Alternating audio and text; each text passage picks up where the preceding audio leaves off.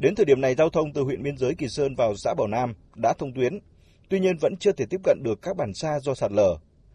Tại xã Bảo Thắng vẫn chưa thể thông tuyến. Ông Mo Văn Lợi, Chủ tịch Ủy ban nhân dân xã Bảo Thắng cho biết.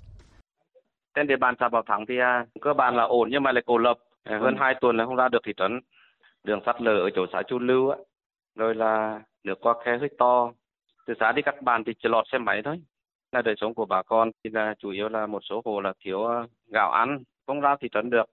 Đoàn của công an huyện ủy ban dân huyện thì hỗ trợ được gạo cá với à, mì tôm. Những ngày qua thì các cấp chính quyền và lực lượng chức năng đã huy động hàng nghìn lượt cán bộ chiến sĩ các lực lượng vũ trang có mặt tại địa bàn để giúp đỡ nhân dân.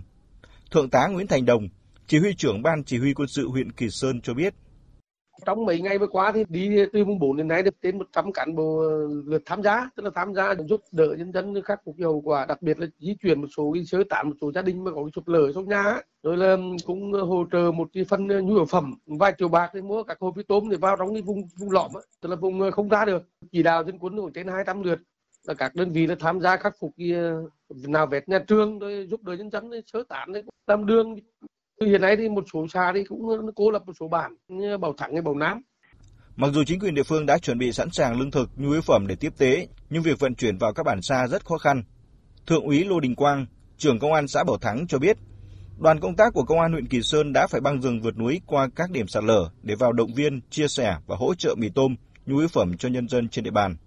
Thì hiện tại thì anh em vẫn ứng trực và tiếp tục uh, theo dõi, đối đặc biệt là đối với các cái hộ uh, hộ ờ, gia đình mà trong cái diện nguy cơ bị sạt lở ấy ừ. người dân thì cũng đang rất là khó khăn bởi vì là lương thực uh, thực phẩm thì uh, không không không vào tiếp tế được. Ngày hôm qua thì có lực lượng công an huyện vào hỗ trợ một số nhu yếu phẩm cho bà con nhân dân của xã. Thì phải đi vòng cái đường xá nó cũng rất là khó khăn bởi vì rất nhiều điểm sạt lở ấy. Cùng với việc hỗ trợ của chính quyền địa phương người dân đang rất cần sự chung tay từ các nhà hảo tâm không chỉ để khắc phục trước mắt mà quan trọng hơn là ổn định đời sống đối với những gia đình bị thiệt hại nặng nề mất nhà cửa